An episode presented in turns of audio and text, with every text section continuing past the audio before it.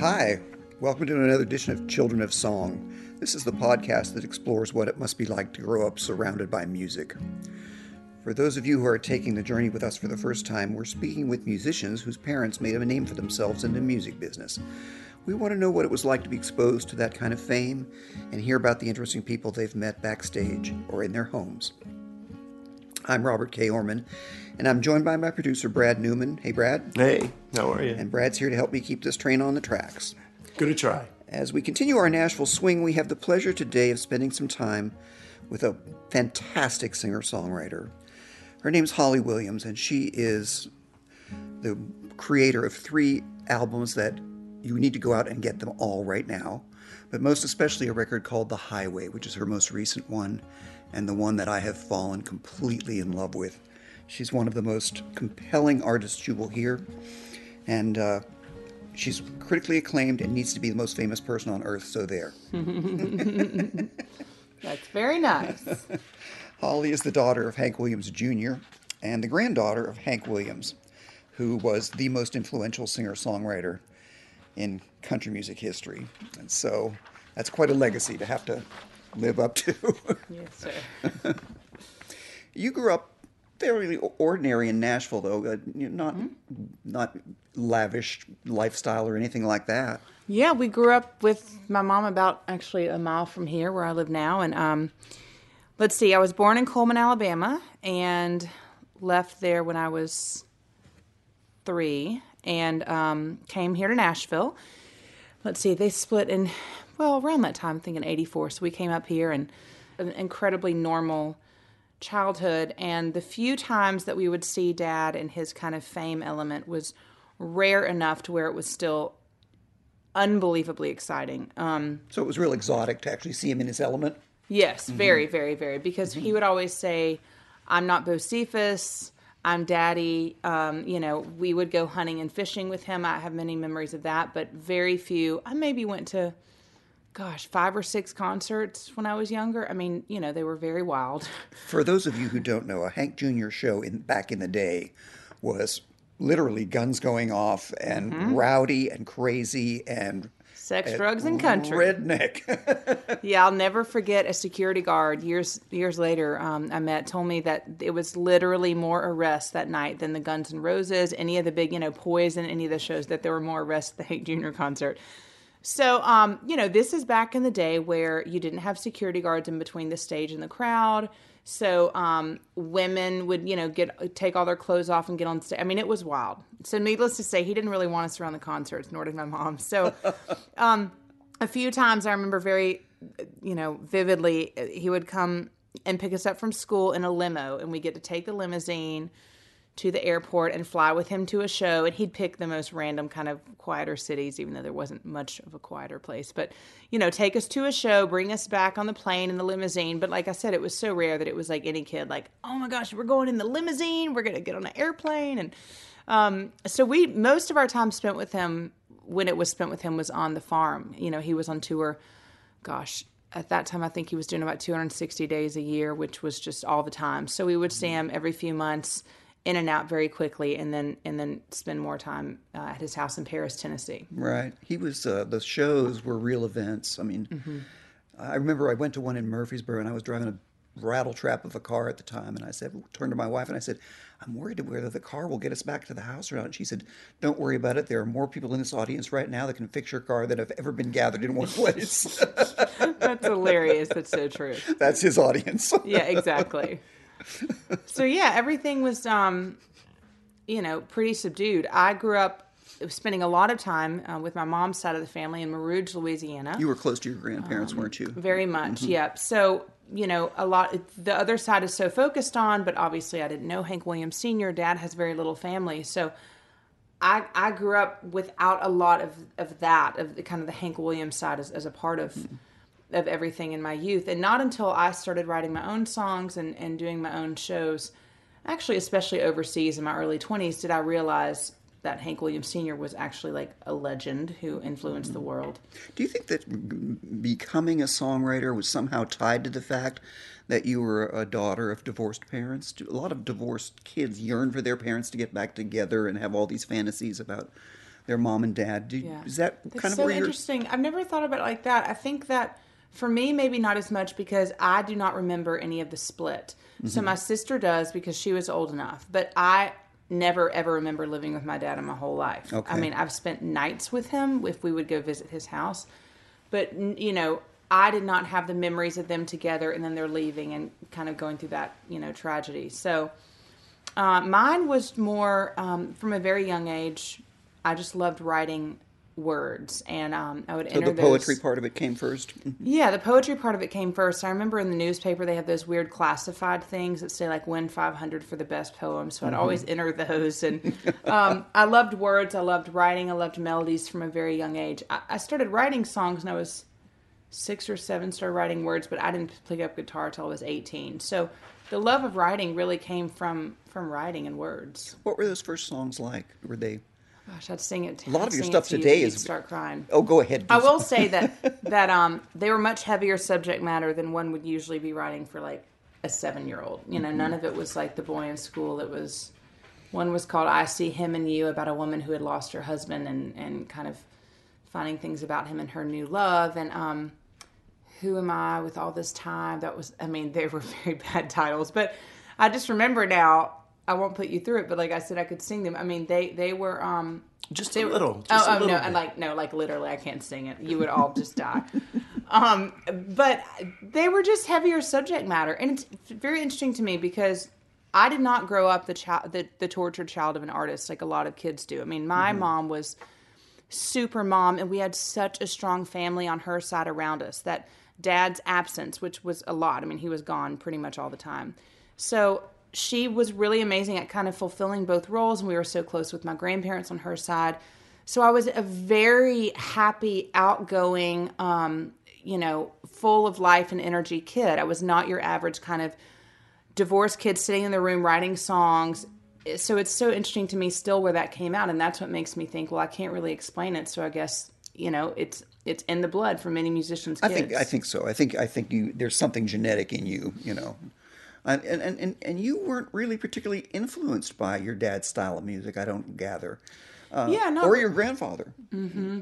I mean, I, I respected their music and, and liked it, but I didn't really get into heavily playing guitar and, and writing songs till I was about 18. When I, and when I did is when I went heavy on the train of Tom Waits and Nick Drake and Jackson Browne and Dylan and Neil Young and every songwriter, Cat Stevens from that area. And that's really the stuff that um, I feel like truly shaped me. Um, that to say, I, I do hate it when Dad gets kind of boxed in because some people only know his party songs and his rowdy songs. One and his ballads know, are wonderful. Yeah, you know they don't know songs like "Old Habits" or "In the Arms of Cocaine" or "Blues, Blues, Man." Blues Man. I love heart out. Blues Man. That's yes. one of my favorites. I'm just a singer, a natural born guitar ringer, kind of a plinger to sad old songs. so he has such a talent also as a singer songwriter that may not get um, talked about as much as his rowdy stuff and then obviously hank did but um, any any any music that's just a, a voice and a guitar and great lyrics whether that's merle haggard or thom yorke or whoever it may be i'm just i've always just been drawn to that so much I, I share this with you in some ways because I had Hank Senior's records, but I never played them when I was a kid. It had to. Be, I had to become an adult. Oh, Yeah. To hear that music and get it. Yeah, You yeah, know, I yeah, just. yeah. I think I was all into R and B, and I was into Right. what kids are into. Uh, yeah, I mean, listen, I was at New Kids on the Block and Michael Bolton every concert front row, but you know, and she's not ashamed to admit it. no. And even though so much music from the '80s shaped me, I mean, I adore what Phil Collins was doing and Peter Gabriel and and Genesis, and I feel so blessed to have grown up in a time where we all kind of listened to the same songs on the radio and, and they were so amazing. I mean, songs like In Your Eyes from Peter Gabriel, the story of that and the fact that that used to be a hit, played on radio stations everywhere, you know, that, that just these incredible stories are. What, what, what, when did you come around to your grandfather? I mean, Hank, everybody who writes and sings mm-hmm. eventually has to has to come around to Hank Williams. I mean, he's mm-hmm. so influential and such a fantastic writer. Right. So how did that Was it because of the, of the musicians you admired, admired your grandfather, and you said maybe I should well, listen? Some of that also. So, you know, I grew up with such a famous dad that I didn't really have the time to pay attention to who Hank Williams was. And I, I honestly thought, you know, he was an old guy who uh, wrote Hey Good Looking in a few songs. Like, I didn't get it yet that 29 years old is like a child and all of those things. So, when I, like I said, when I started touring at 19, I went to Europe and opened for Ron Sexsmith. And these people were just like flipping out and fainting that I'm Hank Sr.'s granddaughter. And I'm going, well, he's not that famous. Hank Jr.'s the one that's famous. You know, I just didn't know. and I'll never forget, I heard, um, I, heard Leonard Cohen speaking about him, and Leonard's like my idol. And then I saw Bruce Springsteen mention him, and then I, you know, would read about Bob Dylan mentioning him, and suddenly I'm like, wait a minute, all of my heroes love this man who's my grandfather. What is going on? And then I started digging in completely. So it was really interesting how it came full circle and took even I, I had the honor of, of, meeting and spending time with Bob Dylan, you know, years ago, in, in uh, when I first started doing music, and and how passionate he was about Hank and the stories he would tell me. He knew way more about, you know, about Hank than I did. So it was just amazing to see that come around. Um, I've gotten to to use it to meet personal heroes. And go, I'm Hank's daughter. Can I get backstage? You know, that was I used Works that all the time me. in high school. Exactly. So um, it's been amazing, you know, just to see those people love him so much. And you have learned a few of your grandfather's songs now, right? I have. You know, I know that I'm the girl that knows the words to like every song ever from anyone, but I'm I'm still kind of the the type of guitar player and piano player that I know my songs really good, but I don't know anyone else's. And I don't I never learned music, so I don't know like what keys and notes and all that stuff is. Mm-hmm. So um gosh, I really sound like a moron. So No, trust trust just- me, she knows her way around a stage. I can't just start playing. Oh yeah, let's play this one. But um, I usually do. Uh, I'm slow to my cry. Sometimes I'll do I saw the light. Sometimes I can do a little bit of I saw the light. Let's see here. Um. I wandered so aimless, life filled with sin. I wouldn't let my dear Savior in. Then Jesus came like a stranger in the night.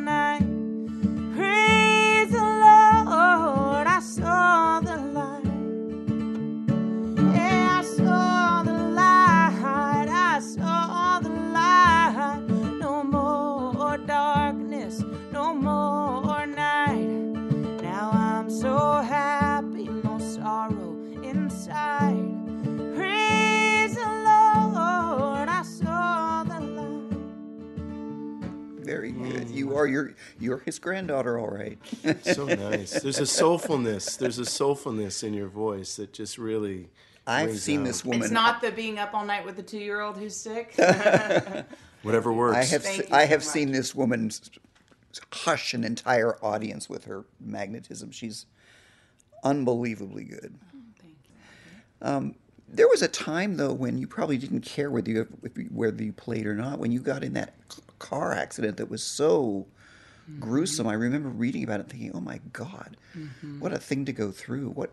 Tell me about that. Yeah, that was. Let's see, that was. It'll be ten years uh, here in March because it was March of 2007, and Mm-hmm. You and your No, no, no. March 2006. My sister and I. Your sister. mhm. So we were headed to my grand, my maternal grandfather's funeral, the ones that we were so close to and spent so much time on the Louisiana farm, and, and so we were on the way down there to his funeral, and my mom was already there, so she was about ready to go to the visitation that afternoon. And um, my sister just looked down at the phone like we all do, way too much. And this is even before the crazy years of texting, but she was just changing something on the station. And it was on Highway 61 outside Memphis, and there was no kind of the, the side of the road where it has the buzzer and lets you know that you're, you know, getting off track. So, long story short, they've had a lot of deaths on that road you know, going 65 miles an hour and kind of veered over and hit the gravel. And when we hit the gravel, I don't know if my bloody murder scream caused the accident or her reaction from hitting, but like hitting a full thing of gravel at that speed will jolt you, you know, the sound of it. And lost control of the car and flipped and flipped and ended up in the other median. And we, gosh, we, I think the car was on its side and some people came and flipped it on its back. So she was kind of hanging from her from her seatbelt, and then they flipped it over, and um, I was out for a while, maybe three or four minutes, just passed out, and, and a lady came and she said, "You've been in a horrible car accident." You know, please don't move. We're waiting on the life flight. And I ca- and I said, no, ma'am, I'm headed to my grandfather's funeral, but I said it's the night before and I'm in a dream. So can y'all please wake me up? And and I literally thought I was in a dream until the very next morning. Life flight got there. My sister was actually pronounced dead at the scene and was revived maybe three or four minutes later. She, I mean, had just lost all her blood and and um, she had a pretty amazing experience in heaven. And she said that right the first time we hit we hit the the side of the car, the first time we flipped, that she immediately was was kind of hovering above, watching from above, and she said she felt all this pain and then was gone. And and I, I hate speaking for her, especially on very delicate things like dying and going to heaven. But kind of the long and short of it is, um, she said that she, you know, heard this incredible music and these colors that the human eye couldn't describe, and that she was sitting with Hank and Audrey and uh, Merle Kilgore, who was one of my dad's managers, and a couple family members. But she said that only our family could see her, and none of the friends that she saw could see her. And she said she was yelling and screaming at Merle Kilgore, who was like our other dad, saying, It's me, it's Hilary, I'm here, I'm here, can you see me? But she said only our family could see her, and that she was describing Audrey's outfit and her, her black and white polka dot dress and red lips. And she said that Hank looked at her and, and said, You know, it's not your time, honey, it's not your time. And she said Jesus was holding her, and uh, whoever's listening, we're really not crazy people, but she had this experience, and you know, she didn't tell us for a while. And when she did, even though we grew up, my mom's a Christian, so we grew up kind of in faith, but she just said I didn't want to sound crazy. And when I walked into her hospital room two days later, she wrote it on a note for me. And we were in the ER area, and they said, you know, we hear these stories all the time, so it doesn't it doesn't surprise us or make us think that you're crazy. So she said that she turned around and and and um and Hank waved at her and she turned around and she said she just went into this kind of tunnel and started feeling this indescribable amount of pain and that's when they woke her up and she was, you know, just I mean, she's been through uh, 41 surgeries. Each day we did not know if she would make it to the next. She was bedridden for almost a year and a half she has had every surgery you could think of, has fake, you know, steel thighs and steel hips and everything. And she would say when she was in a lot of pain, she'll start crying and say, I want to be back in heaven. Like, I don't want to be here. I'm in so much pain. And and I've heard that from a few people who had these experiences that say it was so amazing. I just want to be back in that peace and out of this pain. And so it was very tragic, very hard for, you know, her and everyone in the family. And I came out really um, I mean, amazing considering I had a broken arm and some some gore, but it's interesting. I looked a lot worse. So when they call my mom, you know, she's getting ready to go to her father's funeral, and they say your daughters are four hours away in Mississippi, and you need to get in the car. They're not going to make it. They they actually told her they said Holly is not going to make it, but Hilary may. And so I was the Freddy Krueger looking blood and gore person, and she was the one that looked okay, but no one knew about the internal stuff.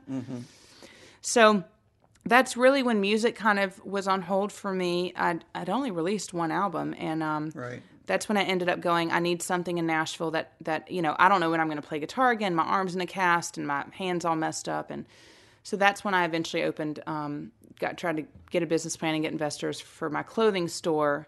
Um, and I, I just wanted something that I love to do in town. I love design and, and all those things, but that wasn't keeping me away from from Hilary and Does everything. it does it ever strike you that there's something eerie and a little scary about the fact your dad nearly died in Mm-hmm. a bad accident. Hank Jr. had that fall on the mountain, had to have his face reconstructed.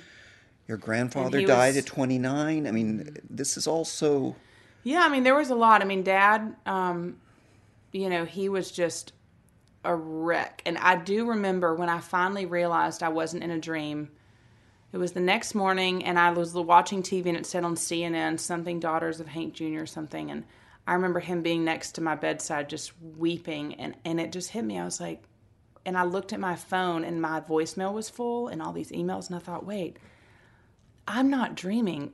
This is real. There's some kind of tragedy going on, and and it took I'm me it. so long to pro. Yeah, it took me so long to process it. But you know, that was it, it was really an interesting bonding time for them because you know when you grow up without a dad, we work on our relationship and and we know he loves us, but there's still that kind of emptiness from him being gone so much. And when for him to sit by her bedside and know the pain that she was in, know what she had been through, he was just so so amazing and so supportive and He'd just how there. emotionally available he was. He'd yeah. totally been there himself. because yeah. he was 25 when he fell off that mountain and should have never lived and she was um, 28 when the wreck happened and i was 26 and you know so it just i don't want to say it creates a sense of, well i guess it does a little bit of fear but it is interesting that all these things were just you know Mm-hmm. happening You wrote a song out of this too. Mm-hmm. Uh, the, Yeah. a, a really one of your one of your most powerful songs. Without Jesus here with me, and that's just an amazing piece of work. So, thank you out of pain comes beauty. Yeah, and I'd always grown up because people are like, did you have some kind of spiritual awakening? I mean, I, I grew up, you know, in the church, looking at my clock, going, "What time is lunch?" You know, like most kids do. But um, that was really kind of a, a faith moment for me, and we'll never understand why. You know, this this year alone, we had two very tragic things happen to close friends, and you go, "Why them?" You know, people with four kids, and this happened to them, but then we were spared, and that's stuff that is not for us to figure out, but for you know God to figure out because we can never ask those questions. But um, it definitely was my moment of going. Well, we were left here for a reason because you know, for me, for instance, they still can't like mathematically explain how I am here because the sunroof, the the sunroof. I mean, I remember visually waking up. It looked like a dagger, just this crazy like knife ice looking part of the windshield and they were like how do you, how are you not just like shredded really. There was just so much stuff on my side and um and both of our scars kind of start right at our hairline and, and goes down and and they're just like I, we don't even know how y'all are alive. I mean we've just flipped and flipped and flipped going 80 miles an hour and so they did tell us when we got in they said if she lives you know she definitely will have to have both legs amputated and same stuff they told dad. She'll never do this again. She'll never do that again. We just felt like there were so many miracles involved with that. Um oh my gosh it's been literally so long this since i played this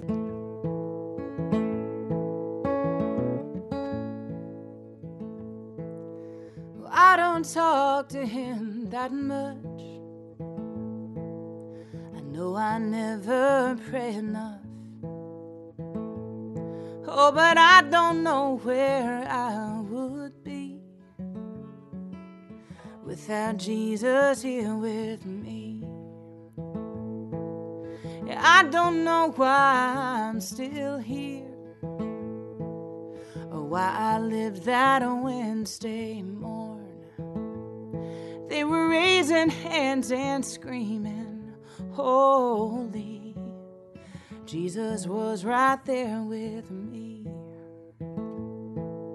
I gladly would have died that day to save a child who went away, but you can't trade a life like that. I guess it's part of the master plan. My sister fought, my daddy cried, my mama begged him for our lives, and I don't know how I would breathe without Jesus here with me. Little snippet. So nice. so nice. You, you talk about a child in that song. Was, was, was something else leave you that day, or You know, it's more just, um, oh gosh, what is that lyric? Gladly would have, gladly would have died that day to save the child who went away. You know, but you can't trade a life like that. I guess it's part of the master plan, and that really came from why us. And you hear about children dying in a car accident or whoever it may be. You know, a father of three or trade child for just just why you? And i always find that hard when i because i have done concerts and told people the story and they'll i've had people come to me crying going well you know i had one lady you know well i'll never understand why didn't god save my eight year old but he saved you guys. And that's when you get into those questions that are un- unanswerable questions. But i was just writing that about you know from one person to the next you never know. For those of you listening, that's on her second album, and you need to own it. thank you The album's called Here With Me, isn't it? it's called here with me That's yes what I thought. yeah yeah on the second album Your music is so moving to me, and so um, a lot of it's sad. I mean, a lot of it's is. Uh, I mean, I, I'm of the opinion that people need to cry as much as they need to laugh. I mean, I, you know, I love sad movies. I, you know, I like all Oh, yeah. that stuff. So, um, tell me about your the process of, of writing. Is it the, that you're sad when you write them, or something else, or just that that's just a place you go to? Well, it's so interesting because I think so many writers, um, well, at least living in Nashville, being surrounded by Nashville Music Row writers, they have their 10 o'clock and 2 o'clock appointments and they go to their office and they really go, okay, I'm feeling this today, I'm feeling that, let's write about that. And for me, and sometimes this just sounds like such a boring answer, but it's so true. I don't, they just fall literally out of the sky and I just write it down. I, I can't think of a time literally ever in my life when I had gone, you know what, I'm really feeling this emotion today. So let me sit down and try to capture it. It's just been, No, that's what Harlan Howard used to say to me. Did he? That they fall out of the sky. Yeah. it's just, I mean, waiting on June, which is probably one of the saddest in a bittersweet way, the life story of my grandparents. I was literally washing dishes, and the verses with the melody just came to me so fast. I had to run in the kitchen and, or run in the living room, write them down, and grab my guitar and, and start going from there.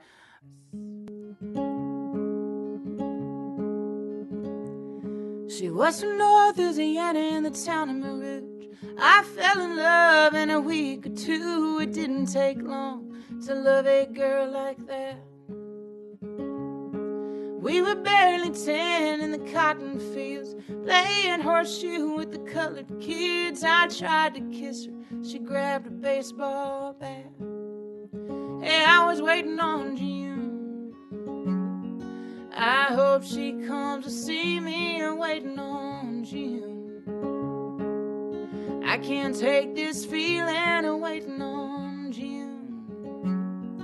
I pray to God she'll love me on one of these days. I hope I find my way. Waiting on you. Little verse of that. you loved them, didn't you? Yes. What about drinking? That's a song that that, that Oh, yeah. really speaks. You know, is Yeah. that is it, did that fall out of the Gosh, sky? that just, I mean, out this, this sounds so weird, but like when I'm washing dishes, vacuuming, and driving down the road. Driving really down the onto road it. is very common. those actually. are my Mm-hmm. those are my times now these days i'm not touring as heavily right now so i'm driving five minutes away to the store and i'm on the cell phone working and it's different but the days when i had no kids and i was driving down from city to city in the middle of the night that's when they would just kind of like pour in That song, your voice too, sounds different to me than in other songs. I mean, that's that you have that quality too. I Right. think the Well, the thank you. ability to almost transcend to a place where you need to be for that song. thank you. That's i think what every songwriter you know yearns to do. And sometimes it, it will be personal and then sometimes it may be a film or a movie or someone i saw or a story you see. And i'm the girl that if i wasn't a female i would love to go hang out in the homeless areas and hear story i just love people's stories. Mm-hmm. You know? Can we hear some of drinking? yeah yeah of course. Yeah. All right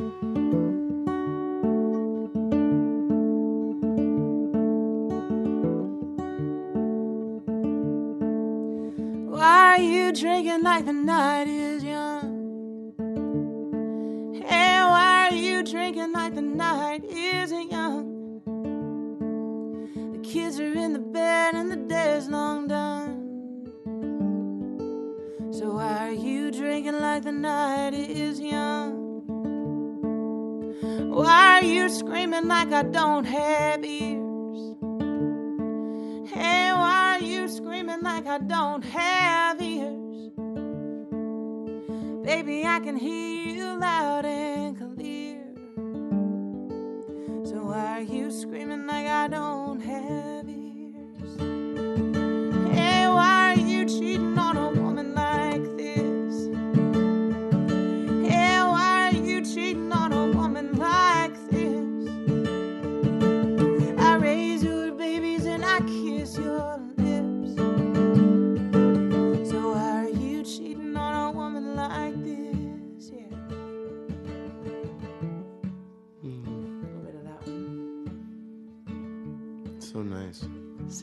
I can see how that's a fan favorite.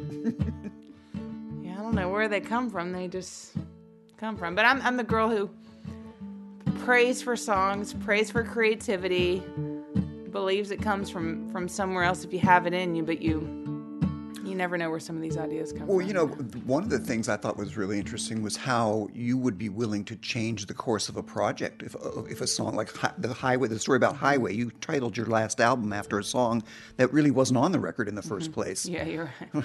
well, you know everything. That's so true. Um, man, my poor producers, they've hated me over plenty of times. But I, I think also, you know, this day and age with all the technology, it's so easy to over record a song and overthink about it. And you try it a hundred different ways. That's what happened with Waiting on June. We had maybe three different versions, all these bands. And finally I just said, can we just go in for the 50th time with me and a microphone and try it again? And, uh, you know, that's that's actually what happened with the highway recording also. But So the record was done, Mm-hmm. and you're pumping gas, and this song comes to you, right? Isn't this the story? The record was called Railroads. It had nine songs on it. I was at the gas station in Green Hills. I don't know where it came from. I just started singing the chorus, you know. Out there on the highway, open road, oh baby, will you roll with me, roll with me? Head down to New Orleans. And that's the only part. And I went home and wrote it down real quick. It was pretty easy. Grabbed the guitar to find it. It was pretty easy. G, C, D, and and um, it became such a story of the record. I played it for my husband immediately and called the producer and said we have to cut it. But I'm like, this is what I've been waiting for. I, I was waiting for a song on that But record. no, Holly, the record's done. Uh, yes. It's like, well, we'll just call more people and go to the studio again. Uh, I haven't had the cover done. I mean, the whole thing was literally done. Um, but this time I also was was paying for it myself and doing and releasing it on my own label, so I didn't have to go through all kind of rigmarole to kind of get that done. So I, I went home that night and told my husband, you know, this is saying what I've been missing this whole time being in the studio and being off. It's like I'm dying to get back on the road. I'm dying to get back on tour, and and that's where that song came from. So. She changed the whole record over the song. Do you love to tour? I do. It's, I don't. Lo- I don't love the road. I'm not. I'm not a road dog. Mm-hmm. well, I mean, pros and cons. Meaning, you know, I've never been. People assume Hank's daughter, and uh, she's probably on jets. I'm not even on tour buses. We're in my suburban that's sitting out there. It has about 330,000 miles, and I've taken that all over the road. But I loved the road in the sense that I got to do it, you know, a la the Kerouac way of doing it. I was not.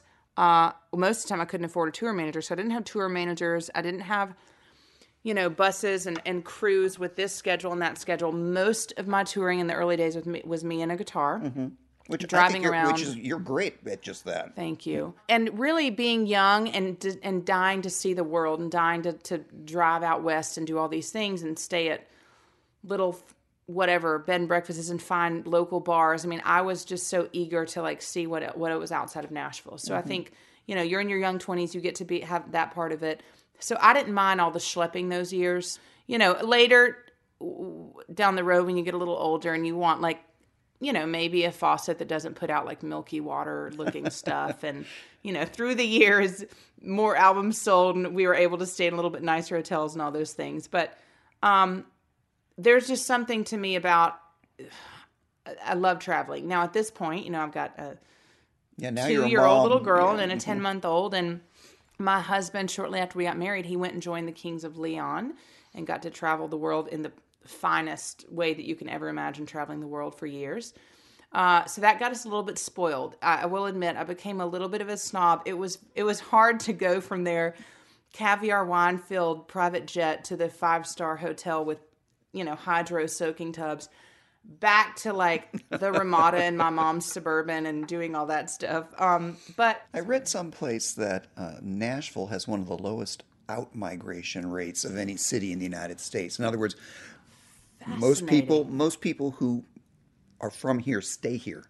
okay, And so, what is it about what, in a general sense, what do you think it is about Nashville? What so fascinating. Well, I mean, there know- is so much creativity here. You know? Right. It's been so interesting for me because I've been here since 1984. So I've seen it from where, I mean, I remember when we got the Gap and the first Starbucks, it was like the second coming. I remember all the things happening. Oh my God, we're getting a Starbucks. We're getting a Banana Republic. We're getting, like, now I was here when Nashville was not cool at all, you know, and, and to see what it is now when, honestly, it was only six or seven years ago when there were literally two, maybe three restaurants I'd want to leave my kitchen for. And I now I there's here. I remember. so many I can't even keep up. I'm like, who has time to try all these restaurants and you know this amazing culture? But Is it a blessing or a curse to be the child of fame? Mm-hmm. You know, for me, honestly, this sounds very vague. I guess it is, but I, I haven't found it to necessarily fill either definition strongly. Meaning, since I'm a woman and I love to, you know, sing Tom Waits covers on the piano and fingerpick guitar, I'm already kind of separated enough from Dad's music because he's the rowdy country guy and I'm the folky girl or whatever you want to call it. Um, so when even when I first started, I'd have his fans come to shows thinking they were going to expect more of a maybe Gretchen Wilson type, you know, musician or that kind of music. And so I didn't really get judged as harshly, I believe, because it was different. And had I been wearing a cowboy hat and trying to do the mainstream country thing, I think then you could have said, well, she is or is not as good as him or whatever, you know, that kind of term means. So Well, he faced young. it too. I mean, he Right. He even wrote songs about it. You know, it's kind of hard when you're in the standing in the shadows. of a very famous man, which he was. Totally. And I mm-hmm. think for him, it was a thousand times harder. His dad died at such a young age. He was expected to fill his shoes. For with me, it's like Hank Sr. successful, dad successful. I was so so long later. I don't feel like I dealt with any of the pressures that he did. You know, I had not been on tour since I was four years old singing his songs like he had done with his dad. Um, and so I was always able to separate out a little bit in Nashville. Now that said, people assume, okay, you're Hank's daughter, so everything can be given to you. But because I wasn't really doing the mainstream country route, it made it a lot harder in that I it took me um, oh, I don't even know, I guess six years to get a deal.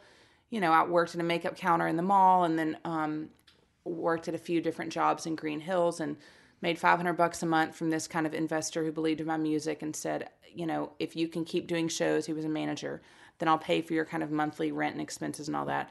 So I had to work a lot longer and harder just because it wasn't natural for me to get into like the mainstream country world. I think if it was, I could have maybe gotten a record deal and What it, what impressed Quickly. me with that was the idea that you would play in front of houses as small as six or ten people, Mm-hmm. and and you were fine about it. I mean, a lot of people with famous parents would be like, well, the expectation would be they would be like, uh, that's not for me. Right. You fill that house, and then I'll come out. there. And it, I guess I just, I, it's funny because I think back now, I didn't even think about it. I mean, this random Irish pub that I would play downtown, you know, I don't know, it'd be two o'clock, there'd be like four people there. But at the time, I was so excited. The fact that I was getting $500 a month, I got to live with my mom, I got to play music in the day, and my friends were like schlepping away in their studies. So it's weird because I felt like, this is cool. Like, I can tell them, like, I don't go to college, I'm doing music now. And I felt cool about that. And, and I guess it wasn't a a blessing in the way of like getting to meet Stevie Wonder and you know Neil Young faster than you would otherwise. But it hasn't really like been a huge. I'm sure at concerts I probably sell a few more tickets because of it. Maybe, maybe not. I have no idea honestly. Well, you know, your name can get you in the door, but your music has to keep that door open. I mean, Right. you, you, you you can only go through that door one time. Right. And and two, I think you, in a way, you were joining a fraternity, but because the, most of the clubs in Nashville are small songwriter places, Mm-hmm, and that's what you do here. You, you know, if you're an artist, a real artist, Mm-hmm. um, that's that's part of joining that that Right. community. You know, and I think you right. did that. You know. Right. Yeah, I mean, it was important to me in the beginning to find my own fan base, and I had to work longer and harder that way. And really, um, you know, The Highway, which came out when I was 32, that sold way more records than any ones with the big major labels and big budgets. And when I finally did get a record deal, it wasn't a major label. And, you know, they really struggled in me with finding my place in music because country radio wouldn't play me because it was too left of center, but then the kind of alternative station said it was too country tinge because my name. So it's kind of always in that gray area. You know, then I started doing extensive tours with people like Jason Isbell and John Prine and, you know, started really finding my niche in that Americana world that um, is really amazing and has helped me be able to find in in you know a lot of cities those kind of 300 people that want to come and listen to stories and listen to the songs and I'm really happy with where I am now. I, I think that, you know, I want to continue to grow and continue to put out music. But my goals have never been for the arena just because of the type of music I sing. I, I love seeing bands at the arena more than anyone. But for the, what I'm doing, it's like more theater kind of. I love telling stories. I love talking to the audience. and, I don't know. love arenas, and I do dearly love a songwriter club, and Mm-hmm. that's why I love you. Well, thank you. Could you play a little bit of the highway for us as we close out here? yes. Let's see. Uh,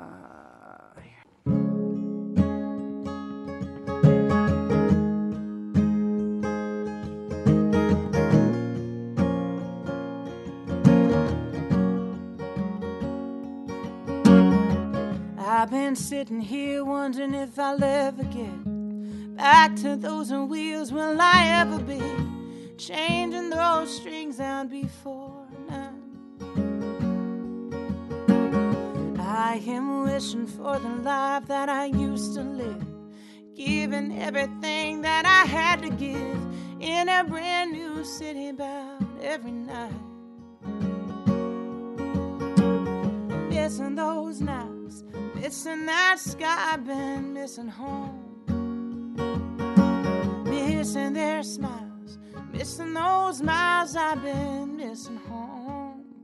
Out there on the highway, out there on the open road. Oh, honey, will you roll with me, roll with me, head down to New Orleans? I should be wearing out out there with the boys I love. Everybody, will you roll with me, roll with me, running down this stream? Yeah, it get me out there on the highway. So nice. So nice. Thank you. So good. All right. Thank you so much. Thank you so much. I enjoyed the heck out of that. Oh, I did too. Before we let you go, we want to welcome you to the B side Stories from the Road. First, some quick producer's notes. Since we last saw Holly, she gave birth to a beautiful baby boy, Arlo Gale. He's going to have his hands full with two older sisters. That's right, it's her third child with her husband, the musician Chris Coleman. Now, I know most people think kids of famous musicians travel around the world in first class, but trust me, everyone's looking for a deal. Here's Holly talking about an amazing airfare she found while touring overseas that was a little too good to be true. What's your favorite road story? Or goofiest one? Oh Lord. or, or is there one? Probably the time that I was on tour in Italy and I found these amazing uh, airplane deals for 60 bucks per plane ticket. Got to the airport, and long story short, they charged me $900 in baggage fees because it was one of those where you're not allowed to have baggage. And we had tons for the band and for the music. And so I spent about three hours bawling, crying in some tiny town in Italy in their airport, telling them every reason why I couldn't pay it and why they had to let me on. And long story, I mean, they're like, sorry, you know, you're either stuck here. So, oh yeah, I paid $900 in baggage fees and cried for a few days. Next time, Charles Isherwood and I sit down with the Broadway star Jim Dale. Now, most of you probably know him as the voice behind all the Harry Potter books and those wonderful characters. In the silence going up, I heard a little voice behind me say, Excuse me, sir. Can you take your bum out of my face? It's a can't miss episode with some very funny stories. And if you like what you hear, become a subscriber. Like us on Facebook, follow us on Twitter and Instagram, and spread the word. Children of Song, the podcast that combines live music with great storytelling.